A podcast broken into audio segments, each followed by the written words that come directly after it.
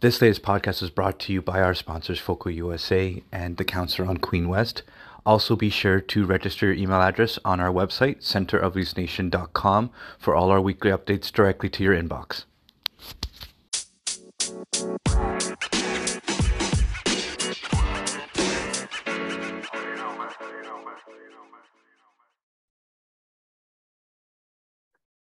Welcome to the latest edition of the Center of Leafs Nation podcast. I am your fill-in host, Anthony Sino, coming to you in place of Pat today, who couldn't make it this week, unfortunately. But I have our good friend here, Sergio, who is going to join me as we are in for another weekly discussion of the Leafs. And I know that based on our team group chat, we are going to have some lively discussion, everything between line combinations, Timothy Liljegren, Rasmus Sandin, the goaltending. We're gonna hit it all here today, and I know based off, obviously we don't release video of this podcast, but I can see Sergio smiling already after I run through our list of topics. So we are in for a doozy. But first off, well, like we always do, Sergio, how you been keeping? Has week been good? Hopefully, things are good. I just got back from California last night. Nice. So I was away with some family for a little while. I left on the day that Kyle Dubas joined the team in Anaheim. So it started. That started my little trip on a good note, an early morning flight out of Toronto on October the 31st, and sitting down, listening to the Air Canada agent at the counter, rhyming off a bunch of names and the last name on their list to come to the counter, Kyle Dubas. Having a laugh with some family, and then lo and behold, 4 minutes later, with his cap on, he walks up to the counter, and we're sitting there chatting, saying, now, what general manager joins his team on the last day of a road trip? Was it after the game, Sergio, or was it? It was before. So he was flying because they were playing Anaheim later on that day, right? So very interesting. It was, and it sparked some debate with the family. We thought that, oh no, because at that point, right, end of October, Leafs were having a horrible trip. They ended up losing to Anaheim, anyways, if I recall, and He has Keith going to get fired, and then you're sitting there watching the general manager fly in on the last day of a road trip. I'm like, oh shit, something's going down. It's almost like you could, if you posted that photo to Twitter or something, you could have been like that guy that was following the MLSE jet on the day that they hired Babcock. Oh, that gives me flashbacks. A little bit. No, that's for sure. Excuse me about that, folks. That's an Amber Alert going off. We're all getting it at the same time. Yeah, I guess so. So anyway, sorry about that. But okay, good. I'm glad to hear that California was good. It sounds like you had a better time in California than the Toronto Maple Leafs. It wasn't hard, man. Yeah, exactly. A very low bar. But look, I guess we'll start off with this. Is that this past week? It just goes to show you the ebbs and flows of a season, especially in this market. You're coming home. You have I believe they had the day off on the Monday, the Halloween Monday. They practice on that Tuesday. Mm-hmm. And this is a time where just think back to a week ago. You got Marner got benched for a shift. You got Keefe, threw a hissy fit. and you got Keefe talking about answering questions, does he feel his job's in jeopardy? Right. You got Murray, who at the time was quoted, Keefe was quoted saying he's a ways away. Right. The defense couldn't make a breakout pass. The stars really haven't arrived into the season, let's call it. The bottom six couldn't find a mix. There wasn't a mix that was working. It seemed like everything. And on top of all this, it just, even if they would have a good 10-minute stretch in a game, it felt like one mistake was ending up in the back of their net. And I think that that is very emblematic of that the way that this team plays. When it's good and they're humming, they look like a team that can't be beat. But the way that they play, when it's not going well and something does end up, and one little mistake does end up in the back of the net, it looks like a snowball effect, and just like we've said it before, compounding errors. Right. So I think that it's just I guess on that note, I want to just touch on how overall we as fans, we get involved into the thick of it on a day-to-day basis. What are we talking about? Who's on the hot seat? Who's on the cold seat? Whose job's in jeopardy? Mm-hmm. Whose job's safe? But it really does speak to the difference that how internally a team looks at it, right? It shows that you can't overreact to one week, but you can't in a bad sense, but you can't overreact in a good sense either, right? Just because they got 5 or 6 points against three of the best teams in the National Hockey League doesn't mean that we can determine that this team's going to do something in the playoffs. Right. So because we've seen the movie before, right? That's part of the narrative that we have offline in our chats, right? And when we're talking about the fandom and how Twitter kind of goes crazy and all of that stuff, but we've seen the movie before. The Leafs are going to October, and that's kind of what happened. And everyone's going to overreact because that's what we do. And then November rolls around, and then the Leafs are going to November, because I've been using that a lot lately. And here you go. I mean, outside of last night's game, where in the third period, a couple of those compounding errors kind of crept up, likely cost them 2 points last night. But it's what they do. This is what this team does, right? This is it. So you can't overreact, can't underreact. And much to what you just said right now, because I think it's important, it doesn't mean that they're going to fail in the playoffs. It doesn't mean that they're going to succeed in the playoffs. We're going to have to wait till we get there to see if something changes. And we're going to probably touch upon this, given there's no injury news, but given what we feel about the Muzzin situation in LTIR and how he may not come back, how that's going to open up a bit of a gap here at some point for Dubas to likely make an impactful trade that can change the look of this team a little bit and maybe propel them, to a potential playoff run. We don't know, but that's the underlying theme of everything that we're saying here. Everything that we see on a game-to-game basis or even a week-to-week basis, nothing is going to suggest that it's going to make or break a difference come playoffs. But you're interested in seeing the progression, and you've said it, I've said it. We expected them to turn things around, obviously, right? Because it's a team that doesn't matter how you slice it. It's got plenty of top-end talent to do what they're currently doing. We've seen them do it before, so. Here they are, doing it again, like Groundhog Day over and over, like the Leafs are Novembering. Here we go. So yep, that's the famous quote in the group chat, right? That's what it is. Yeah. It's sure.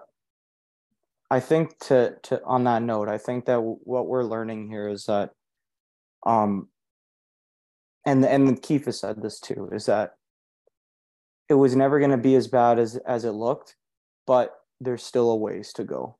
And I think where these steps are need to be taken is the issue is managing games, that it seems like that's something that they want to put out there in the media. They've said it multiple times. They said it today in their media conference. They said it after the game against Vegas too, is that elite teams need to know how to manage games. And when you're up 3-2 with a power play, the game should be over. Right? Even if you don't score, you need to create either momentum. And I've said this countless times about this team before, is recognizing the moment. And if I had to nitpick at something that this team frustrates me most at, is that they don't recognize the moment. It's that, and actually, sorry, they don't recognize the moment all the time. And I guess maybe it's unfair to hold them to that standard that they will do that 100% of the time, because I'm sure no team in the NHL over the course of an 82-game season is perfect at bringing the level of intensity that is required in that moment at that time. Sure. I don't think that's a realistic expectation, but the fact of the matter is you have a chance to get 6-6 in your home building, and you have a power play. Guys stay out too long. They whiff on a puck, and the whiff on the puck is like a sheer accident, I guess, right? But when Nylander does that, you realize that they were on too long, and if nothing was going, they probably should have changed. But even to take that one step further, it's Mitch Marner going out for a skate in overtime where it's just a mental breakdown at 3-on-3. And look, thank God that they don't play 3-on-3 overtime in the playoffs, because I actually think that Marner and Matthews and Rielly is drastically underperforms at that. But a disastrous combination. If you look at it really is something that I think they struggle at, because the problem is that Rielly as a defenseman has lately, usually he is not as bad as he has shown recently, but he is struggling to defend 2-on-1s. And when you're on a 3-on-3, you're going to have to face an odd man rush at some point. Absolutely. Yeah. And it was a struggle there, but what made me a little bit frustrated about that overtime is that 3-on-3 is very simple in that you have to have your man. Now, Mitch loses that puck in the O-zone, and they go down, and kind of the play breaks up, and then Mitch chases a guy out to the neutral zone, and Theodore is kind of quick regrouping, but Mitch immediately is like not looking for his guy, which concerns me because it's a simple cut in, and Theodore makes a very slick pass, and you had a breakaway, and there you go. And I guess karma had a funny way of working there, because the Leafs gave up a lot of breakaways that game that Källgren backstopped. Yeah. But he couldn't make the final save. So I think all of this is to say that Vegas is a perfect example of a team that Toronto will continue to struggle with unless that they either make a personnel change or they really start to buckle down on managing the puck when they're on breakouts. Now, bear with me on this thought for a second, Sergio. So let's get into a quick X's and O's conversation. Every Leafs breakout, and this isn't just me who thinks this, I followed a lot of people that also are saying the same thing, specifically two guys that are former employees of the Leafs organization, Jack Hahn, former guest on this podcast, and Cam Chiron, who has recently joined the Twitter sphere again since leaving the Leafs last year. And both are great Twitter follows, by the way, for anyone who's listening. These guys have explained it quite clearly that the Leafs are a team that activates the weak side defenseman on every breakout as an outlet to push the puck up the ice. Right. Now, where that becomes an issue is that if you can imagine that the puck comes around, let's say on the right side. So let's just use the first line as an example. The puck is brought around and passed to Mitch Marner, or rimmed around the boards to Mitch Marner on the right side. Mitch is looking for two options. He's looking to three options: a bump play to Auston in the middle of the ice.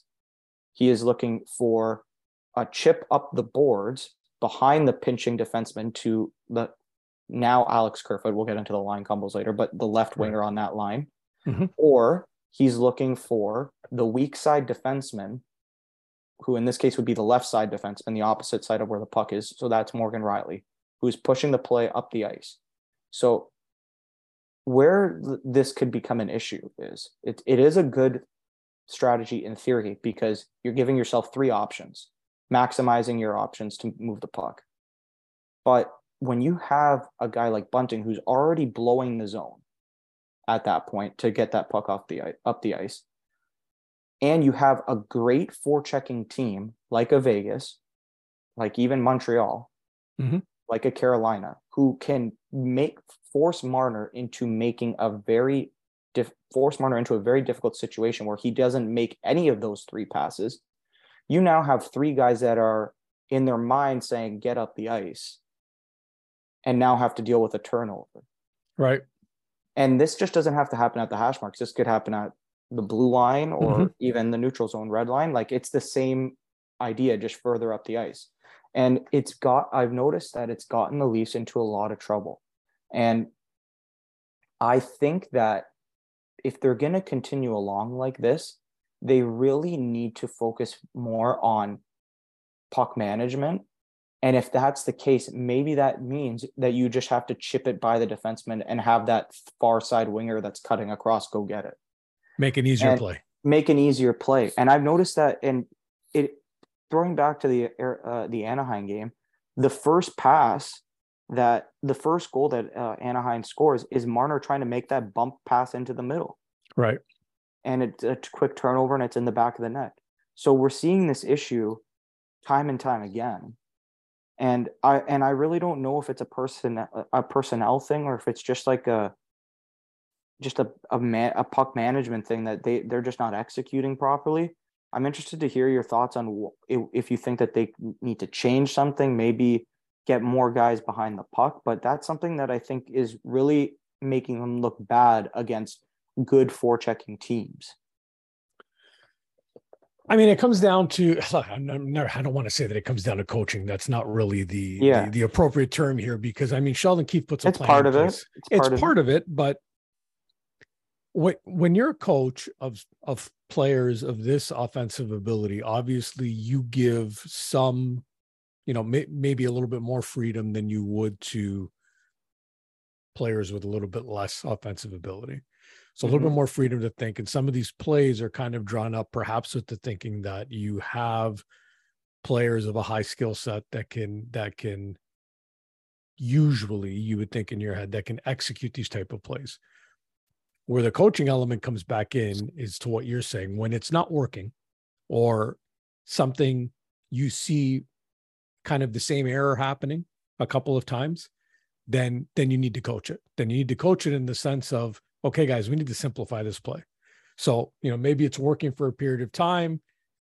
Stuff starts to go wrong. It's not working for a couple of games, or you see, like I said, the same error happening.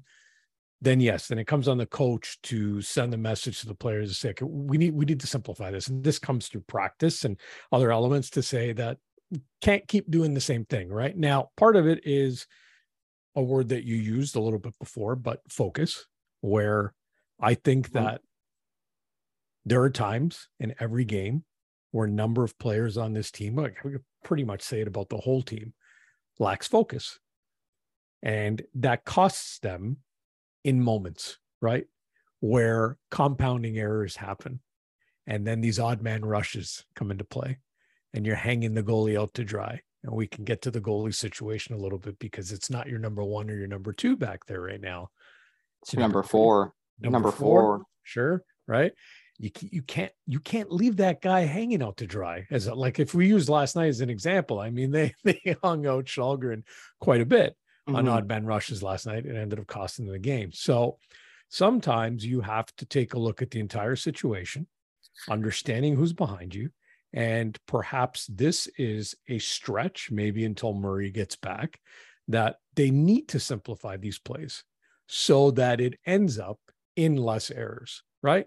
May not be as flashy, may not be as brilliant, may not be utilizing your top end talent to their maximum potential, but sometimes the simpler play can still result in a goal, right? So, and that's the MO, right? The MO is to put the puck in the other net. So again, a little bit coaching, a little bit lack of focus, but when you see the same things happening, the same errors, right? On these type of breakouts, it's frustrating, and it needs to be adjusted. It needs to be addressed. I mean, that's the short of it. And I think too, is that it's not just on the forwards, right? To like, I think everyone will just say, why don't they just have like the forward stop blowing the zone or it's all five guys on the ice. I think it really is, and they've talked about it a lot in their media availability, is connecting all three zones, and that's really what they're trying to do. Right. But the strategy is in itself said in what they'll call the strategies, connect, or their motto, connect all three zones. That starts with puck retrievals on defense. Mm-hmm. And right now, and we'll get into his specific attributes that he's bringing to the lineup later, but right now we're seeing how effective a guy like Timothy Liljegren actually makes, or how big of a difference he's making to the team. I honestly can't describe how nice it is to see a right shot to, I know it's just 3 games, right? But how nice is it to see a right shot defenseman be able to take the workload off Rielly on puck retrievals? It honestly is so good. I know Brody has done it for a few years now since coming in, and he's done a great job. He's been a great partner for Rielly. And obviously for obvious reasons, he's had to move off that pair. But right. What Timmy has done, we're just going to call him Timmy for now. But what Timmy has done is he's come in and just made it look easy. Now, he had a blunder last night. The puck, he fanned on a puck, and look, it's still, and those errors are still ending up in the Leafs net, right? Sometimes you don't even realize that because it doesn't end up in the net, but we focus on it because it was a goal. But mm-hmm. He's shown up and he's done exactly what this blue line was missing. He's defending the blue line very well. He's not allowing a lot of controlled entry, something that Rielly has a problem of doing. Rielly gives up the blue line like it's candy on Halloween. Oh, you want to come in? Come in our zone, no problem. Right? That's one of Morgan's faults.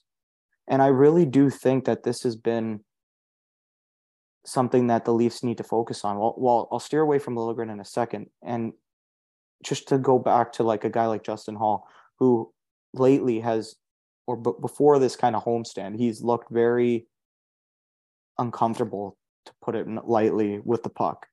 Right. And Keith said it during the road trip, is that if the defense is not making clean breakout passes, we're gonna struggle. And you got to be able to move the puck up the ice. And I think that until this defense starts getting into a groove of being able to shake off forecheckers and make that first pass, we're going to continue to see these types of issues. And to just, you talked about coaching, so I'll just talk about the other prong of what could be leading to this issue is personnel, right? And right now you have a guy like Rasmus Sandin who's playing the right side. Okay, he's playing his offside. You got a guy like Justin Hall who struggles to move the puck. Right. So right now that's two-thirds of your right side are kind of in trouble. Yeah. Exactly, right? So and this gets back to, and this is how we're getting into the issues of why the Leafs struggled in the playoffs before against teams like Boston, because not to make this into a bigger thing than it needs to be right now, but we've talked about this before, is that, look, in an 82-game season, teams like who's coming in Friday? Pittsburgh, right? Yep. Pittsburgh's playing Friday, right? Mm-hmm. They're coming in Friday for a game. Right now they're playing Washington. So you know what? Maybe Pittsburgh has like 3 analysts or 4 analysts, let's call it, on their team. I don't know how many, but let's just call it 4. Right now, if they have 4 analysts, 3 of them have been focused on Washington up until the time of this recording. And maybe one of them has like looked at the way that the Leafs are playing to kind of prep that scouting report for Friday. Right.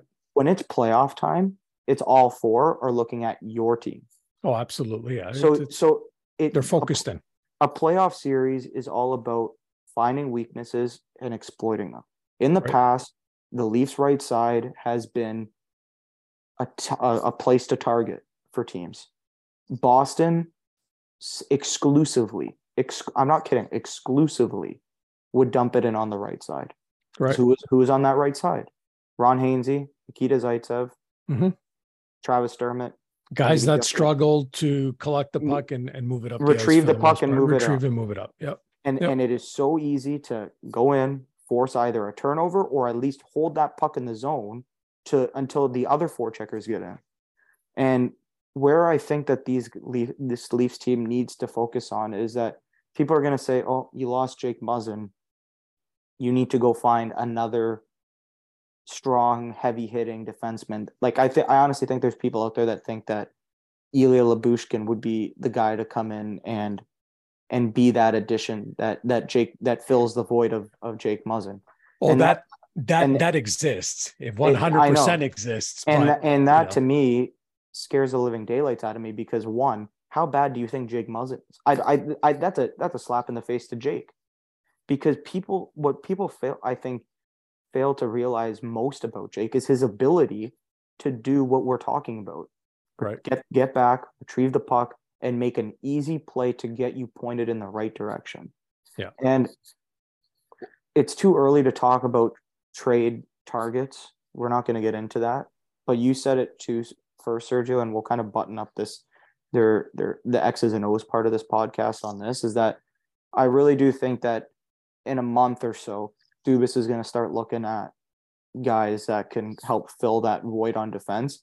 Oh, he's already looking. He better be looking at it. Or sorry, I should say like looking to lock the trigger, pull the trigger on a trade. Yeah, because I think when I'll use this as a transition into the line combinations, and we'll start off with defense first. Then on that note, but I really do think that once you find a way to get Justin Hall out of the lineup, I think that you're starting to think of a defense that you could feel comfortable going 4 rounds in the playoffs.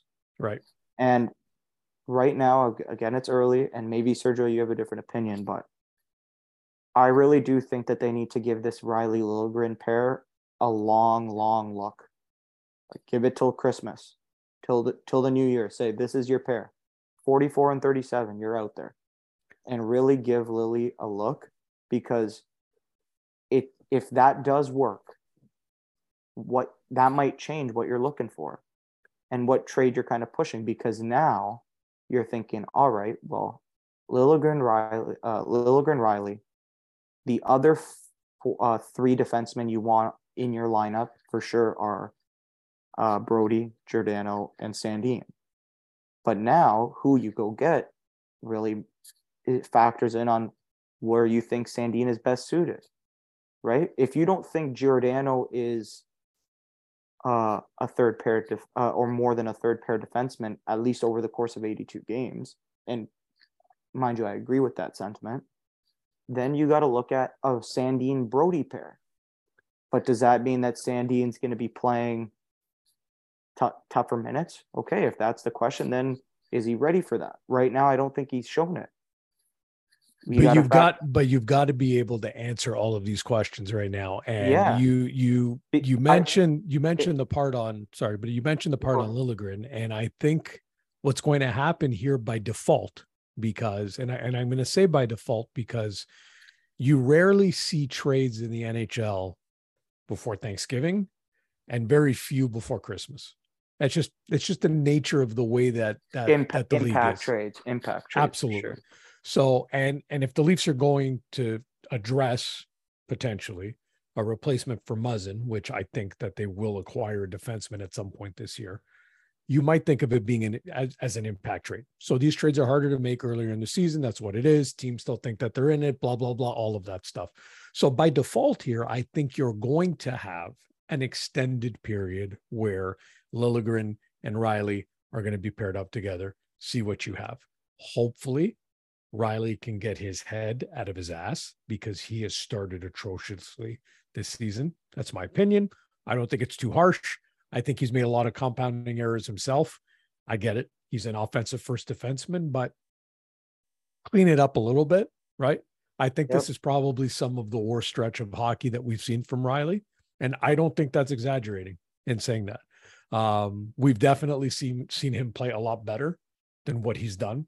You know, even if we want to just shrink it and look at, you know, like the last couple of weeks, but it's been a rocky start for him right at the start of the year. So I'm interested to see how that combination progresses. I think they're going to get a long leash again because of the nature of what they're facing right now. I'm intrigued though And I agree with you about Giordano in 82 games playing extended minutes. Is he better suited for the third line? But I'm telling you something. I'm intrigued only because there's history there of Giordano and Brody playing together at some point. Now, for that to happen, because Brody is a top four defenseman on this team, that means that Gio's pushing up, Brody's going back to the right side. So what happens then? And the reason why I bring that up is because Jordie Benn now is coming off of injury, right? Mm-hmm. He's going to get some action here, right? You know, Sheldon Keefe's not going to leave him riding the pine. Got to get him some game action. So I'm going to presume at some point here in the next little while, the next few games when he's ready to go, I think that you're going to see Rielly, Liljegren, Gio, Brody, Sandin back on the left side, and Jordie Benn on the right side as the third pair. Now, I'm not saying it's going to be for an extended period of time, because obviously it's going to require Gio probably playing 20, 21, 22 a game. But I'm intrigued by the prospect of seeing how that six shakes out. I like the way you think, and I'll tell you why. Now we're just spitballing here, right? But I think this is leading to a good conversation, because we always talk about options, mm-hmm. right? So let's just think. Imagine we're jotting down some notes here. What pairs do we know out of the five? Let's exclude Justin Hall. Right. Let's exclude Justin Hall, because they have the cap space to make a move. Mm-hmm. They have. I just did. Well, I'll start before we get into it. I'll start off with what kind of room they got, what they're looking at. Okay. Right now, with the 12 forwards that they have, Wayne Simmons as the extra, Jordie Benn, like the current iteration of this lineup, when the goalies are healthy. Okay. Murray and Samsonov are healthy. Let's say mm-hmm. Muzzin on IR, LTIR. Simmons and Benn as the scratches, and then the 12 forwards 60, right? You got $2.857 million, just around $2.86 million in cap space. Okay, so what that means is, if you bring out Justin Hall, right, and if you just want to bring in a defenseman and not make any changes to the forward group, mm-hmm.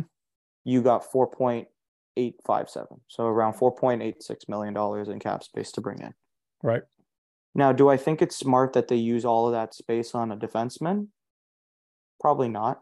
I think what they might be looking at to do is that you look at a defenseman that makes around that money and try and get it half retained, mm-hmm. and then that allows you to bring in forward group. But we'll get into the forwards later.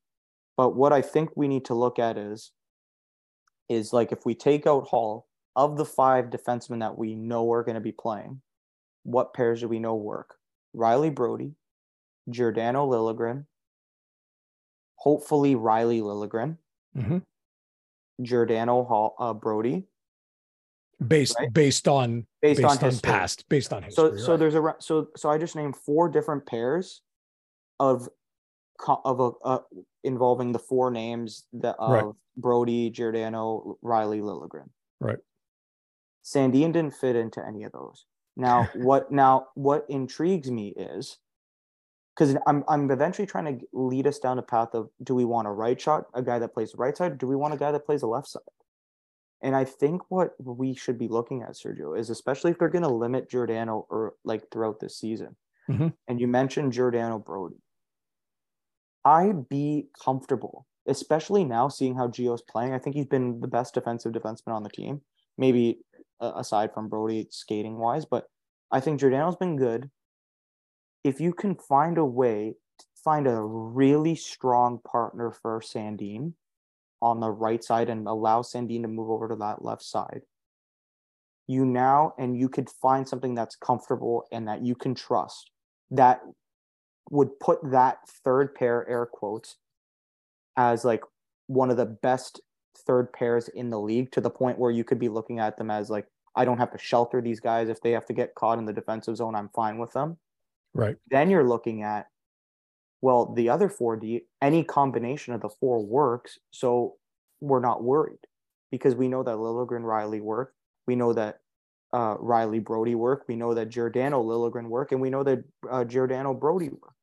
That's every combination of the four. So that could really put the defense situation into a really strong position going forward. Right. So we don't have to get into names, but I think that that was an overall good discussion on where I think we both think the defense could be leading towards, because at the end of the day, Jordie Benn is going to get a run here. We're not comfortable if he's in game one of the playoffs. But what him coming in could do is allow you to try one of those other four pairs that we mentioned to give them a run and just garner information, right? Before Christmas, regular season hockey is just about garnering information. So let's try it out. Hopefully we see that. But now I want to transition into the forwards. And I mentioned that cap space. Let's start off with the obvious, because I got a shit list. and a team member of ours, Amanda, she's going to be upset with us, or she'll be upset with me. She already is. I've said my piece in the group chat. Right. Like, I'm just gasping, just thinking of disappointment. What is Alexander Kerfoot doing on this team besides being average at everything? He's versatile. I'll give him that. Okay. And you know what? He's played pretty good. But right now, I'll look it up. But I think he's got one goal so far. In the correct me if I'm wrong, I'll pull it up. I should have these stats ready. I'm sorry, guys, but he to me is struggling to really cement himself on a line, and that to me is death. I'm really struggling here, Sergio. It is death. Look, I mean, let's call a spade a spade. Alex Kerfoot doesn't have a spot on this team beyond this year, and I understand that there's cap space and all that stuff going in next year, and if they really wanted to, they can bring him back. But the time is ticking with Kerfoot, and when you look at this team and you want to think about the playoffs, right? You know, because that's what we need to think about at the end of the day, and looking at areas of this team where you're going to want to make some changes. At some point, Michael Bunting is going to be put back on the first line. Okay. I don't think he's married to the third line for the rest of the season. 100%. So he's going to get a shot to go back with Matthews and Marner. And I don't know, maybe we'll get into the point about splitting up Matthews and Marner and why they haven't done it already. We'll get into that. Yeah. But Michael Bunting is going to be skating beside Auston Matthews again at some point this year, which is going to move Kerfoot to what? Second line? Nick Robertson down. It's going to bump him down to the third line. So here's the issue when you look at the team the way that it's currently constructed. So we're going to get to the playoffs again at some point. And again, this is not about going out and finding a player, okay, who's going to come in and fight everybody and throw 1,000 body checks a game.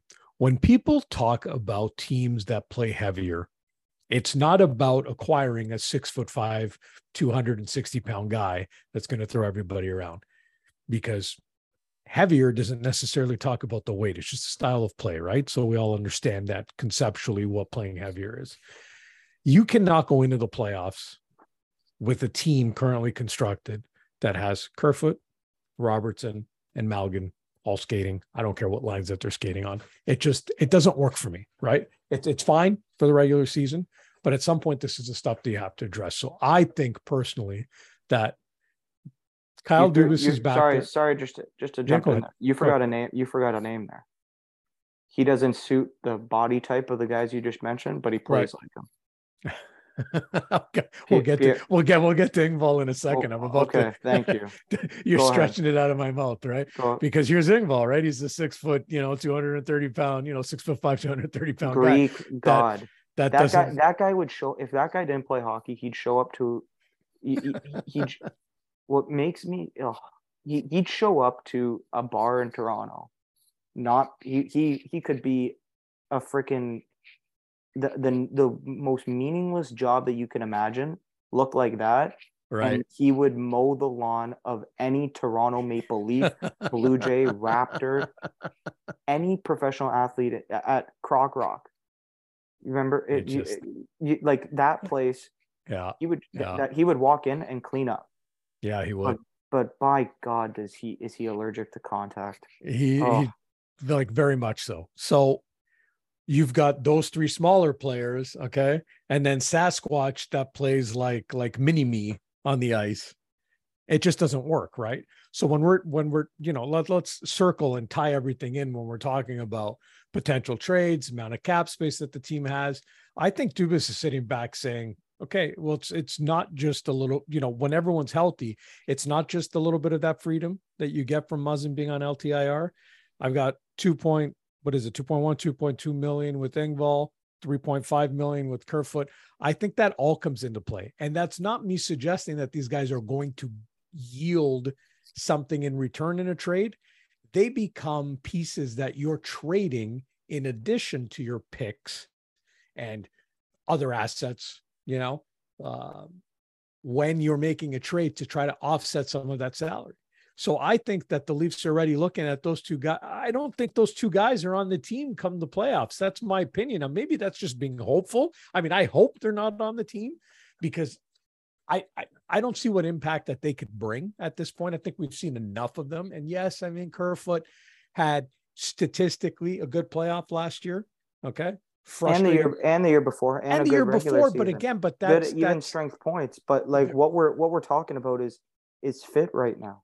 It's all about fit. They're going to look, we say this all the time. This is an evergreen statement that we always make. They're going to be just fine if they plug Kerfoot beside Tavares and Nylander for the rest of the playoffs. They'll get their 100+ points. Bunting will get up to that top line again. The bottom six will figure it out with Kampf, Aston Reese, and Malgin, who I actually think that's been the best line, most consistent line since they came home from the California trip. Okay. They got the fourth line that is still struggling with Engvall at center and Järnkrok, who's still kind of finding his way and all that stuff. But right now I look at money that you're making and what you're bringing. I know we're 14 games in or whatever we are. What are we in?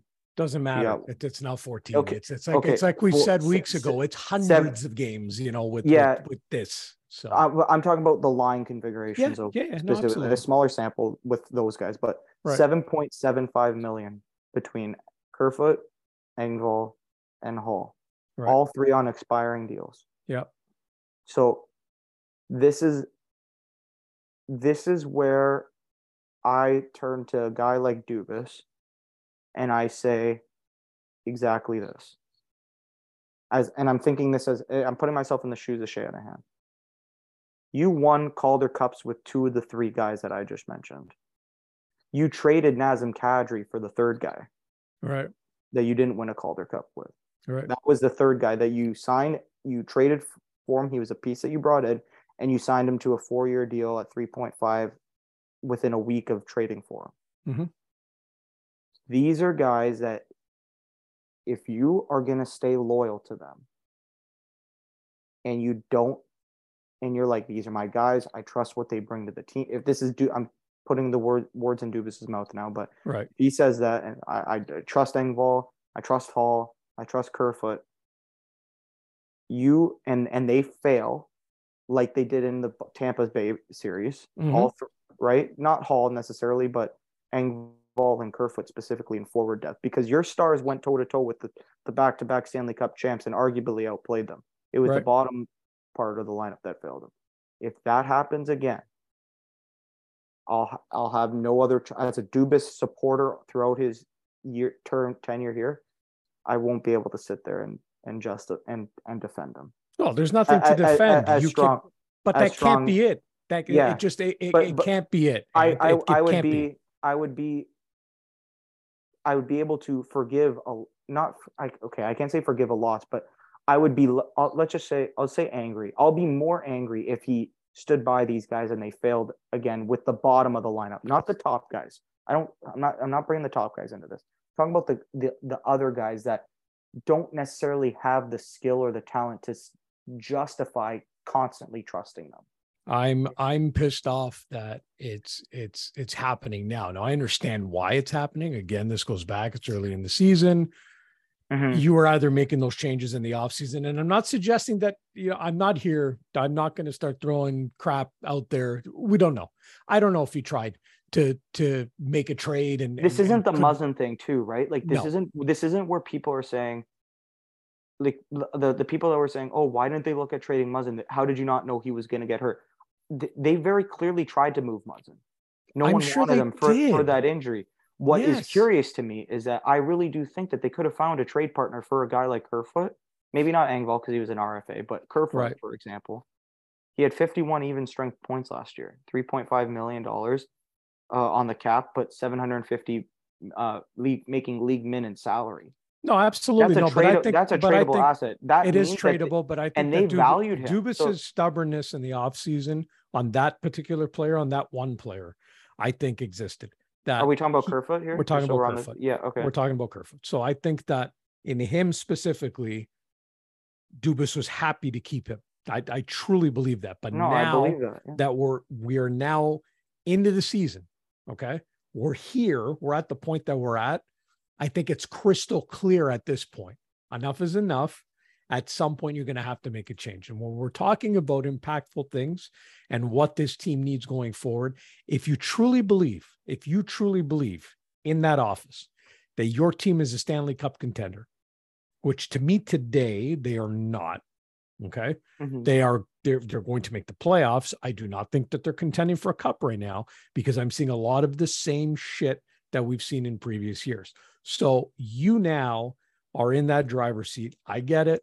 Even with Muzzin on LTIR, we've addressed it. There's not an infinite amount of cap space on this team. So you've got to be creative. They have to go out and they have to acquire the right pieces. Now, is that an impact defenseman? Maybe it's not needed. Again, this goes back to what you and I just said. They've got to try out. They've got a little rope here to try out some of these pairs to figure it out. So do you need a third pairing guy? Or do you truly need a top four guy? Okay. The defense is less concerning than the forwards for me. To a degree, right now. Okay.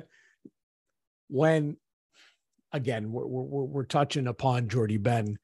I don't know truly what he's going to bring. He's nothing more than a third pairing guy, but an opportunity to get him in the lineup, like we talked about before, to see if one of those other pairs, you know, can really stick.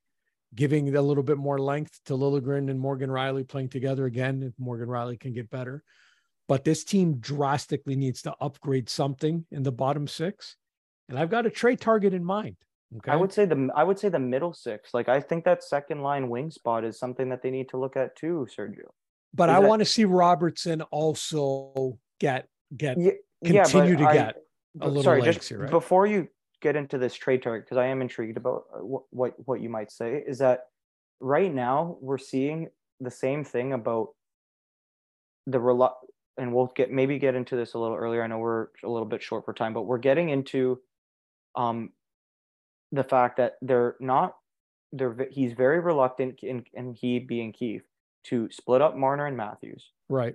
Which is thus, and look, that Tavares Nylander combo has been deadly actually recently. And maybe that's correlated to at 5-on-5. I'm focusing on 5-on-5. Right. Then maybe that's correlated a lot to the play of John, and John's been a lot better and Willie's been a lot better. But if you're not willing to split them up, and I said this at the very first podcast of this season, you have to make that second line work. I'm willing to give Robertson a run there. He deserves a run. But at playoff time, I don't think that you're going to be able to trust them to play up in the lineup and be as impactful. So if that means that you acquire someone older and better and whatever and more reliable, then, and that pushes Robertson to a third line scoring role with Järnkrok and insert name here, maybe another trade deadline acquisition, and then you still have that Aston Reese Camp Malgin line.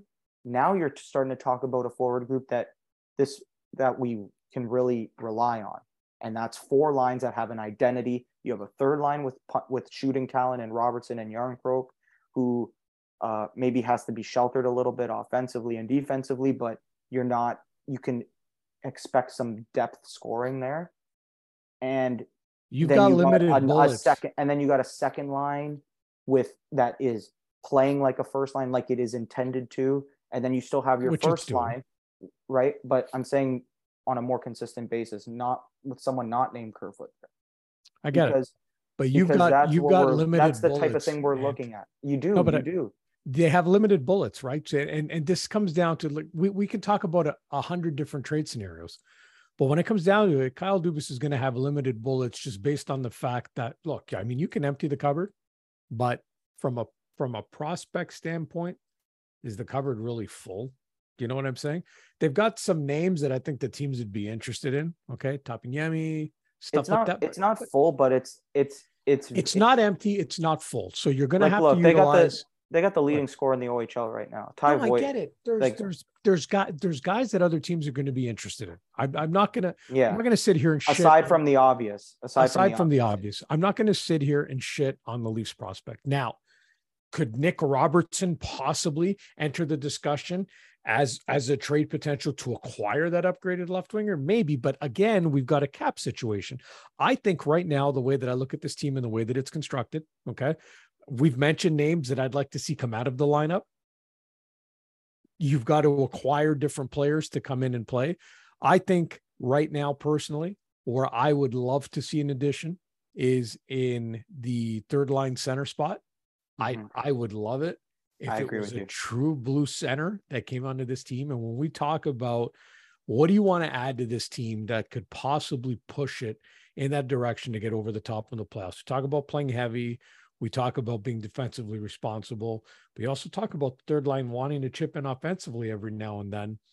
At the beginning of the season, I had toyed with the name that I've now toyed with a couple of years in Patrick Kane, because I was like, you know what? The American, bring him in, unite him with Matthews. It's great. I think I looked at the wrong name. And now as I'm going back over Chicago, I'm like, you know what? If you really wanted to make a statement on this team, and there's a guy that you're going to go and acquire and have salary retention and all that stuff, it's not Patrick Kane. It's Jonathan Toews, because he's healthy. He's rejuvenated. He's playing pretty good hockey again. He's in the last year of his contract. So it fits the exact same trade scenario as Patrick Kane, where you got to go get him. He's got to waive his no trade clause or no movement, whatever he has. You're going to have to do salary retention. But tell me how much you like this team if you inserted that guy onto your third line, that guy onto your second power play, that guy when the Leafs are shorthanded killing a penalty. That's a leader. That's Team Canada right there. That's the guy that I'd be looking at. That's the impact trade that they've got to make at the end of the day. That's my opinion. It's one guy, but that's the type of guy that this team needs. There's an opportunity to go get a guy like that. There definitely is, and they can make that money work even if it's double retention, kind of like they did with Foligno. Exactly. But 3-team trade. Yeah. Yep. Yeah. So look, I do like the idea. I like the idea of a third line center. People have mentioned Bo Horvat as well. You're probably paying a higher price for Bo Horvat than you are Jonathan Toews. But actually, who knows? The problem is that we'd never. The point is to get these guys out of the lineup that we're talking about, and to extract yourself of a Kerfoot and an Engvall. You need other bodies coming in. And that's fine. So like you can move Engvall out today to bring Wayne Simmons into the lineup. I agree. The net gain is nothing, right? That's why I think we need to talk about these sort of impact names, because we focus on the term identity. And right now that line, that bottom six line that doesn't have Kerfoot, Kämpf and Aston Reese on it right now, and Malgin, that line doesn't have an identity. That Engvall, Järnkrok, and who's on that line? Is it Robertson or Kerfoot or Bunting? Because they had Bunting there recently. Yeah, Bunting on it. Yeah, like that line isn't like to me, nothing's happening on that. It's a nothing line right now. It's a nothing line when they're going against the third line or the whatever line against Tampa, against Florida, against Carolina, against Boston. Nothing. I don't expect that line, to win their minutes. I can expect a Kämpf line with Aston Reese and Malgin to go out against a second line of another team or whoever and shut him down a little bit. Yep. And play at a net zero. That's a line that I'm okay with. When Camp is on the ice, I'm like, if nothing happens here, I'm okay. Right.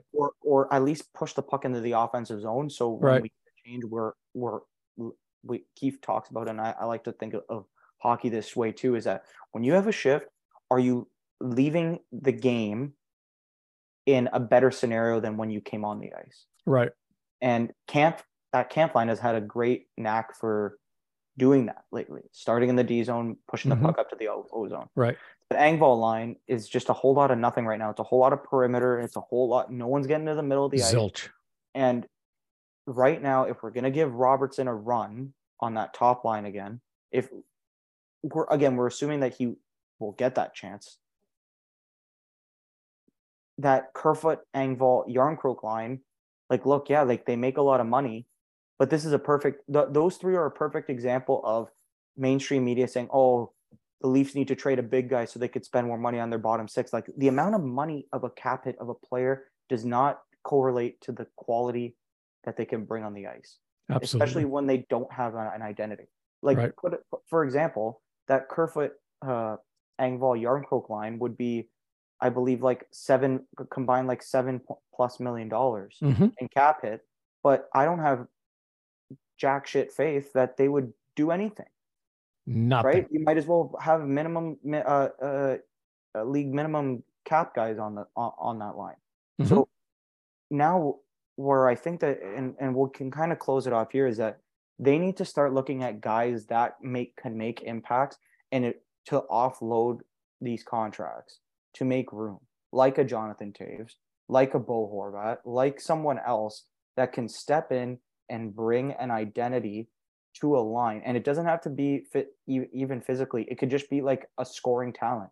How kind of like Brandon Hagel comes in to a Tampa lineup. Brandon Hagel and Nick Paul, right? Guys that come in, they weren't expected to be star performers, but they were expected to go out and win their minutes. And if they absolutely did.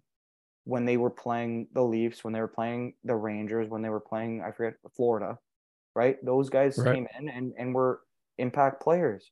Right now, Kerfoot and Engvall can't do that in the playoffs. I know we talk about Kerfoot's point production in the Montreal series. And at the end of the day, that was Kerfoot playing with Nylander and whoever, I forget it was, maybe Galchenyuk, right? Against a Montreal team who, they went to the cup final, but they were shit, right? You have to assume that the Leafs' first round opponent this year is going to be a Boston, is going to be a Florida, is going to be a Tampa, is going to be a Buffalo. It might you know what I mean? Teams that are going to be better than that Montreal team. That Kerfoot had that 7-game stretch, right? And I'm not willing to rely on that 7-game stretch again and think that he can reproduce that on a line that doesn't include William Nylander. So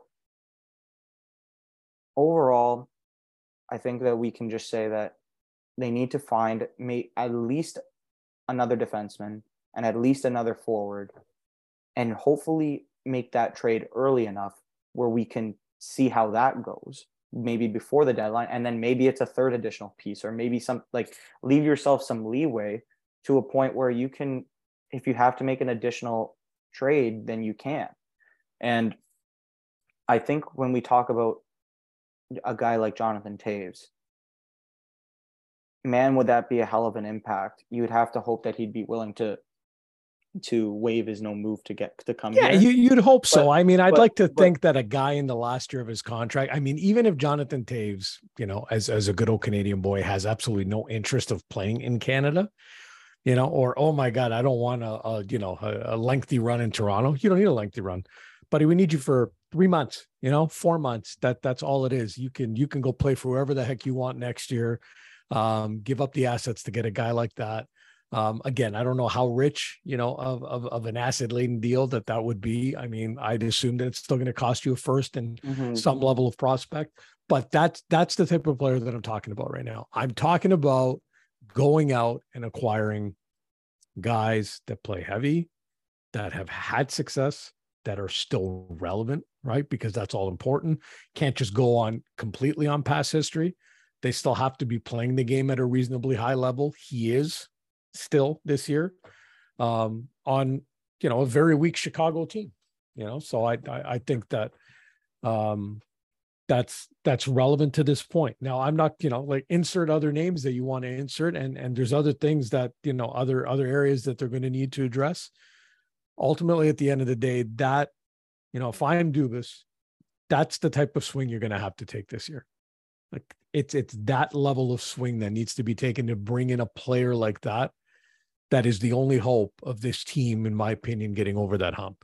Short of something like that, if you're just doing the little knick-knack stuff at this point, I don't think it's going to make a difference. Yeah, I agree. Right?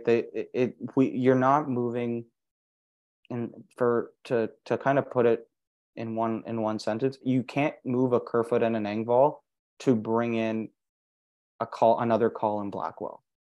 Right. You make that look, love the player.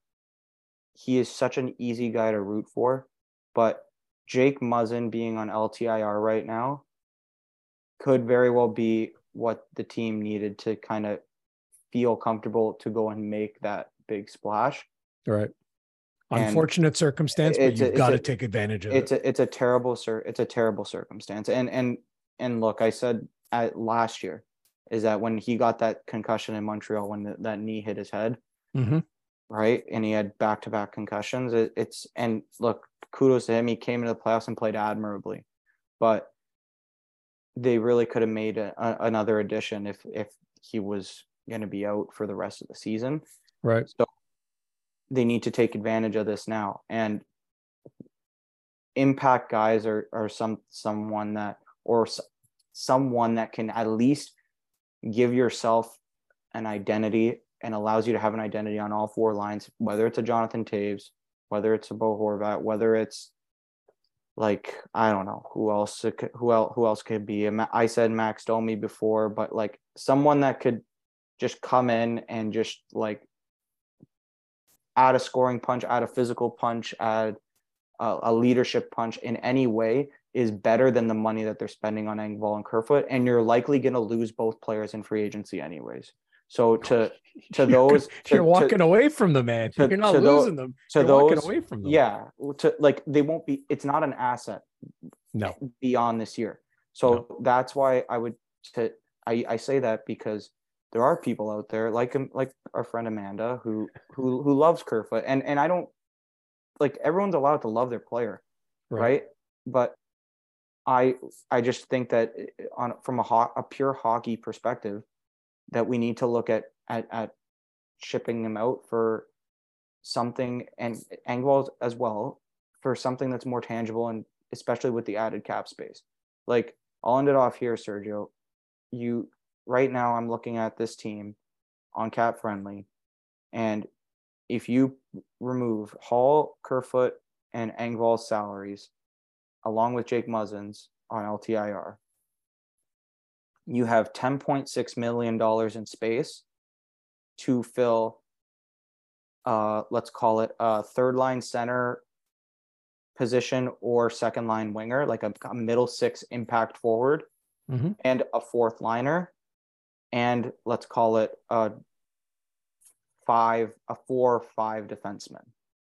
So like a Josh Manson type guy, that addition that Colorado made last year. They have got the ability to get this done. They have salary flexibility with the guys that you're talking about that we think should be out of the lineup, and LTIR with Jake Muzzin. And to end your point, because you mentioned Max Domi's name. So before we shift here, because I know that we're going to get to the end here and we want to touch upon the goalies, Max Domi.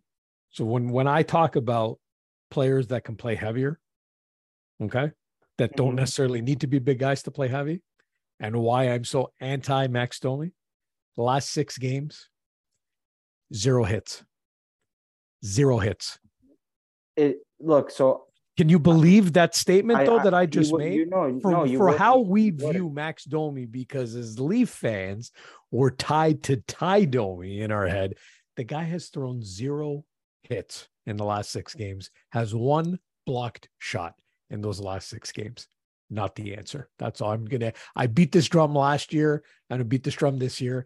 If we think that the magic potion is to get Max Domi to Toronto and suddenly he's going to, you know, rejuvenate himself and, you know, start playing with juice and jam, you have it or you don't. Doesn't have it. My opinion, doesn't have it. Yeah. Jonathan Toews, though, he got it. He's got it in spades.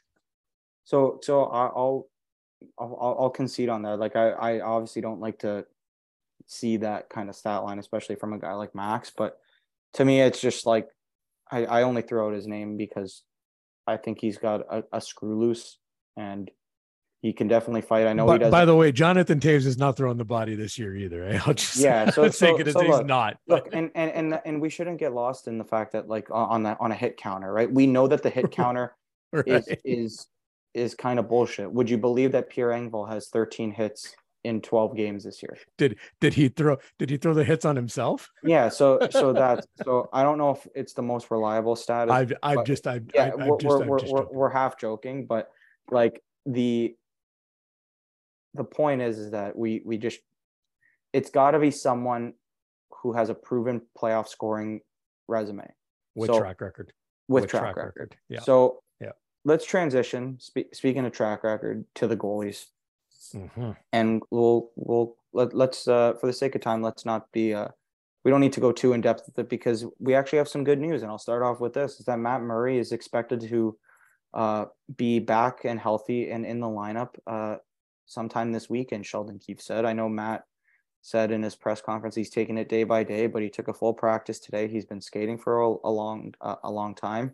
Right. I find it a little weird that as soon as Samsonov becomes week to week, Matt Murray all of a sudden is on the cusp, right? But I think it could have been way worse because right now we're looking at Samsonov, who skated again back-to-back days. I find it very weird. There's got to be something cap related. Every time there's something weird with the roster, I always defer to what the hell is Brandon Pridham up to, because if Samsonov is week to week, he hurt himself on Saturday. Right. He skated. He missed the off day, right? Obviously, but 2 days later, he's on the ice for a skate on the morning skate on Tuesday. On Wednesday, he's skating again before practice.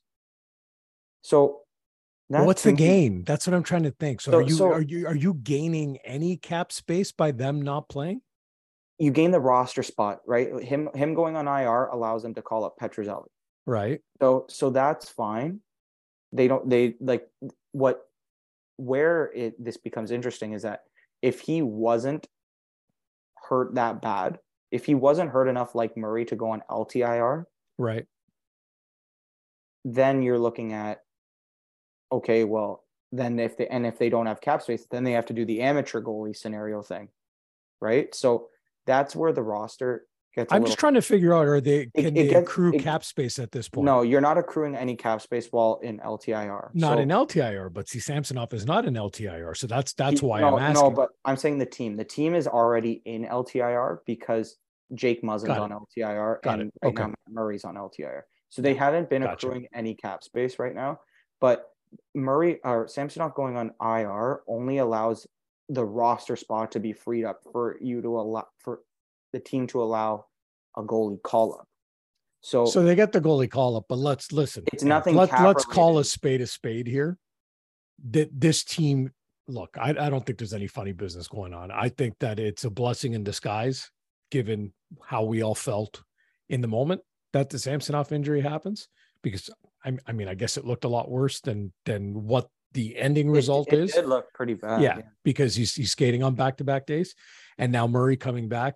If Murray wasn't skating right now and Samsonov was going to be out truly for 3 to 4 weeks. Someone said 4 to 6 weeks. Well, whatever it was, right? Yeah. So, and you're thinking, and I'm thinking in myself, the prospect of Källgren needing to run for 12 or 15 games.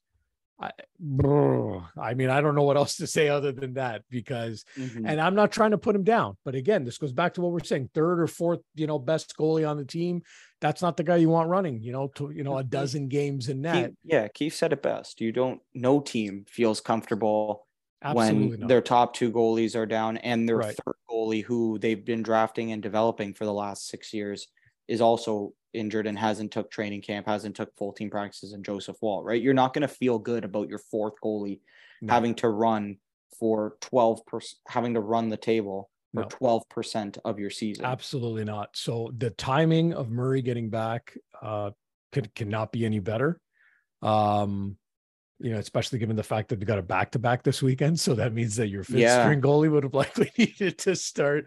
Do you think he gets the Pittsburgh game, or do you think he gets the Vancouver game? So if Murray's ready to go, I think they'll probably give him the Vancouver game. Probably. Yeah. That's what I would do. Again, why? Because, you know, it's a back-to-back, tougher game the night before. I think that Murray's rested. You know, maybe I'd like, you know, if enough practice time comes in, you know, is he sharp enough? Maybe sharp enough for Vancouver. Do you know what I'm saying? Yeah. I mean, both of these games are at home, so the Leafs aren't traveling. So that's kind of a bonus, right? I'd probably start Murray against Vancouver. Now, having said that, if he's ready to go, Keefe's going to start him against Pittsburgh and do the exact opposite of what I'm saying, because coach knows best.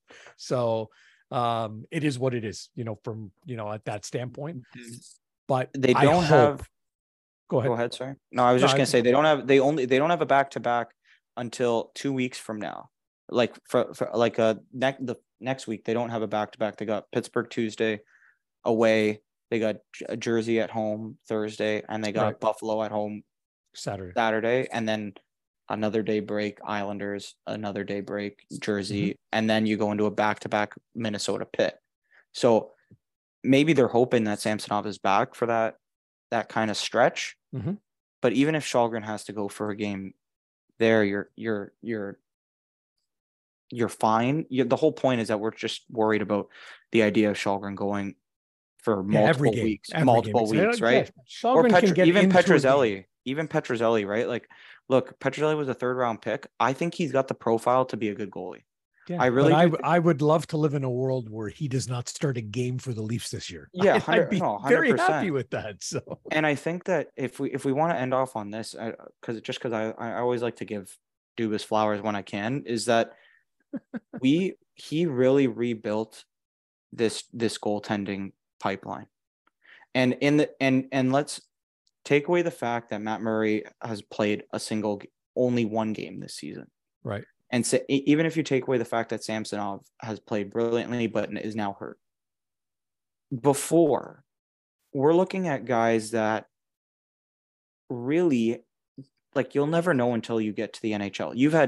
There's goalies that have had shit AHL careers and have walked into the NHL and have made a career of it for a decade. James Reimer is exhibit A of that.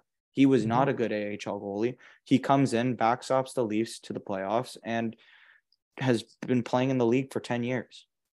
So it doesn't necessarily mean that all these goalies are going to pan out, but what we're looking at here is that it's some strong, young goaltending depth. Keith Petruzzelli is a 6'6" goalie.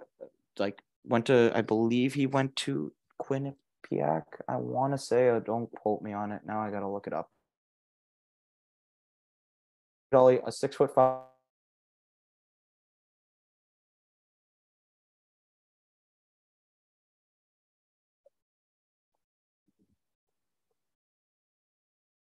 So we've lost your audio a little bit, Ant, which is okay, because I'll jump in while you recollect yourself.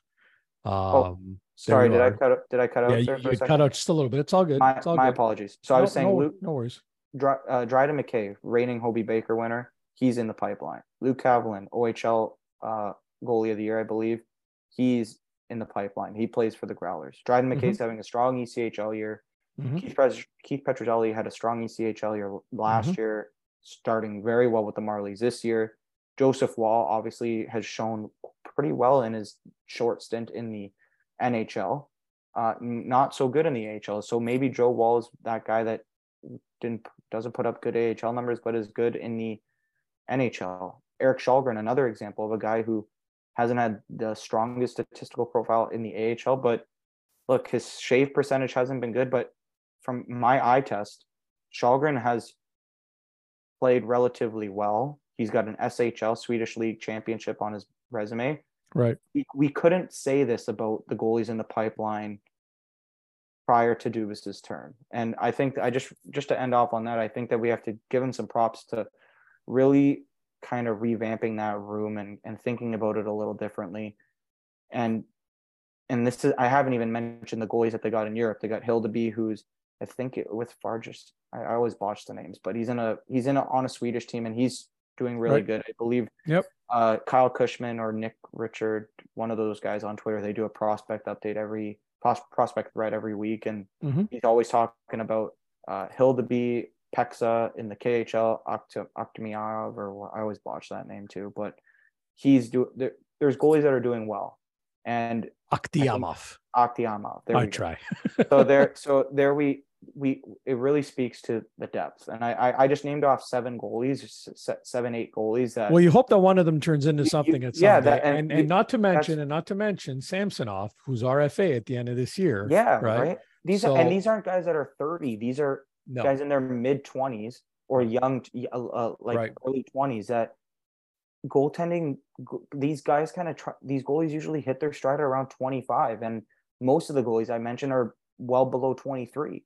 Mm-hmm. So there's still time there, and right now it just seems like the goaltending position has been in a as good a scenario as it could be without having a guy named Vasilevsky, Shesterkin, Sorokin, right. Demko, Markstrom, all those guys, like those weren't available. Right. And look, Jack Campbell's been struggling in Edmonton. Like, he had a strong game against Tampa Bay the night before we recorded this. But I think that we do have to give him props there. Hopefully they could just stay healthy, because we know that they have the ability to. And it was only Matt Murray that was the question mark coming into this year. Right? So Matt Murray lived up to the thing, but Samsonov does not have an injury history. I mean, not to my knowledge. So this is kind of like freak instance where you're coming into the year and you're like, okay, so Matt Murray does have the injury history. However, you've ended up with a 1A, 1B scenario.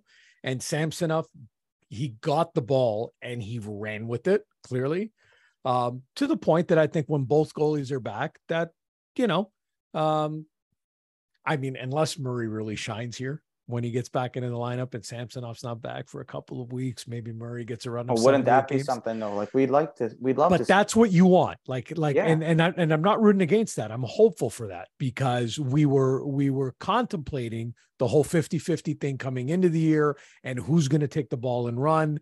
One gets injured, the other one runs. Now the other one injured, and Murray's coming back. What if Murray starts to shine a little bit? That's a good problem to have. I want both of those guys battling for ice time. The Leafs need it. The Leafs need their goalies to steal games, to steal plays, because, again, of these compounding errors that happen, right? These mistakes that happen. Samsonov saved their ass in a lot of games to start the year. Love it if Murray comes in and does the same thing. It's needed. Before any impactful changes come on this team, in the meantime, you need the shit to work, right? And your goalies are a big part of it. So I'm rooting for it. It doesn't matter now. I mean, either you love the Murray signing or not, for whoever's listening, it's irrelevant now. He's here. He's on the team. If you're going to watch, you've got to root that he's going to get back into game action, and you've got to root for his success to come back and hit the ground running and stop pucks. Oh, yeah. And I think that I'll just end it on this, is that, and people can think about this after they're done listening to this podcast, but anyone who's going to say, oh, well, Matt Murray's injured, you could add, and he makes a little bit less than Jack Campbell, you could add Jack Campbell.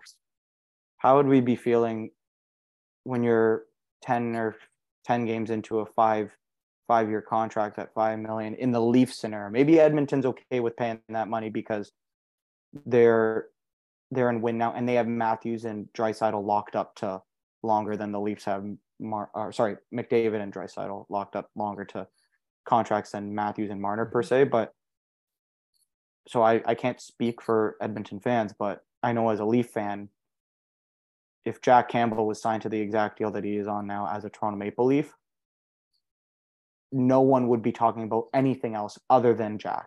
It would be the loudest story. It would be the loudest. Yeah. Look at Kyle. He wasn't able to figure out the goaltending again. Yep. He committed to this guy. you got 5 more years of this. How you can? Oh, that's another first round. Like Brian Hayes loves to make yell at Dubas, and Steve Simmons as well loves to give Dubas shit for trading away first round picks to rid themselves of bad contracts. If Jack Campbell is re-signed to this team, and I'll echo this because this is important, not only would it be the biggest story right now, Ilya Samsonov would not be on this team. It would have been Campbell and Källgren, only because Campbell's making X number of dollars more, would have impeded the Leafs' ability, notwithstanding making another trade, right, to be able to have the freedom to sign Samsonov. So I think that Samsonov's likely not on this team. So I think the Leafs ended up in a much better goal. Doesn't matter about the injuries right now, but I still will stay back to, I think they ended up in a much better goalie situation the way that it turned out versus had they re-signed Campbell. Absolutely. And they left themselves flexibility. So anyways, it was a great talk, Sergio. I think we did a fantastic job of just kind of going over everything. We're looking forward to what's to come, right? A lot of good games down the pipe. You have a chance to really make a Vancouver market panic if you give them a beatdown on Saturday, especially in the Hall of Fame weekend, right? You got the Sedins going in, right? Is Bruce Boudreau fired Sunday morning? I really hope not. I like him. I love Brucey. He's funny. But thin ice there.